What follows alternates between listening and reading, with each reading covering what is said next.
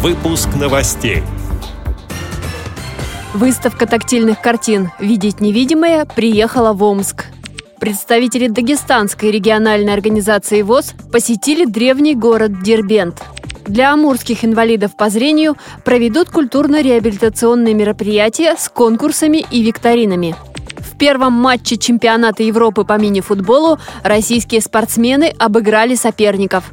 Далее об этом подробнее в студии Анастасия Худякова. Здравствуйте!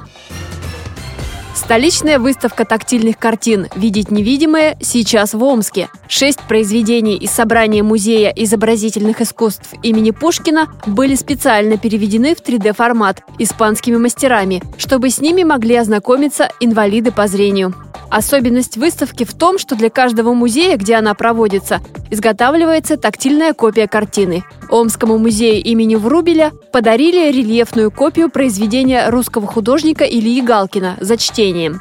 Примечательно, что в Омском музее тактильная картина не единственная. С прошлого года здесь развивают проект, который должен сделать искусство доступнее для незрячих. В разговоре с общественным корреспондентом радио ВОЗ Глебом Новоселовым исполняющая обязанности директора Фарида Буреева рассказала о дальнейших планах по организации доступности музея для инвалидов по зрению.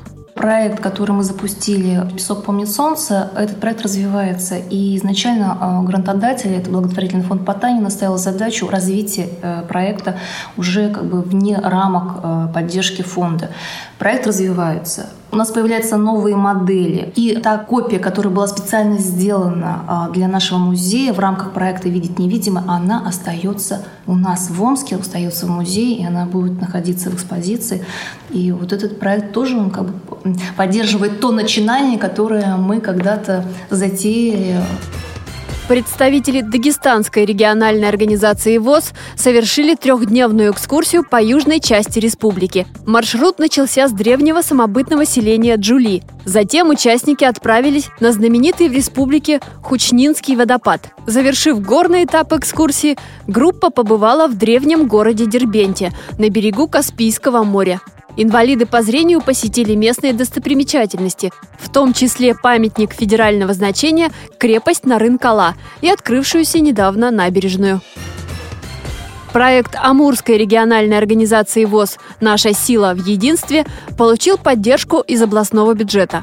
Его авторы хотят повысить активность инвалидов по зрению и раскрыть их творческие способности. Для этого в местных организациях ВОЗ пройдут культурно-реабилитационные мероприятия с конкурсами и викторинами, а еще будет организован семинар для председателей и секретарей. Кроме того, по проекту приобретут технические средства реабилитации. Опорные трости с устройством противоскольжения, наручные говорящие часы и часы-будильники с термометром, а также медицинские термометры с речевым выходом. Российские спортсмены класса Б1 в первом матче чемпионата Европы по мини-футболу со счетом 2-1 обыграли действующего обладателя титула сборную Турции. А 21 августа в группе «Б» наши футболисты сыграли в ничью с командой Испании. Российским спортсменам еще предстоит побороться за медали в следующих матчах турнира этой группы. Чемпионат Европы проходит в Берлине. Завершатся соревнования 27 августа.